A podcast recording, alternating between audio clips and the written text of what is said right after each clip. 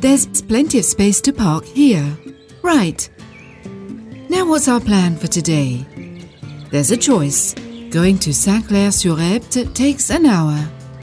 If we go over to Chateau sur Epte, it's two hours there and back. If we want to see Berthenonville, it will take three hours.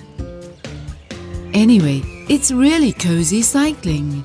There's only one steep hill, the one up to Chateau sur Epte. Before setting off, I check that I have food and water.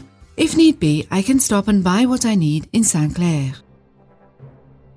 Oh, sorry, I haven't introduced myself. My name is Lara Venture. I'm an archaeologist. My mother calls me adventurer. Today, I'm going to pick up the trail of the Vikings. You didn't know that Vikings used to live here? Well, let me tell you. In this region, there even are gallery graves dating from prehistoric times. You can find out more in the Guiry-en-Vexin Archaeological Museum. First, the Celts, the Gauls came to live in this village. It was then called Bourg Vulcain. The village's strange name comes from the blacksmiths and the farriers who worked here.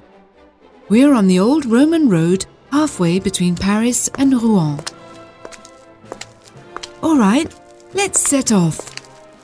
Look out for the yellow PR5 signs. Follow me straight on to the next point at the church.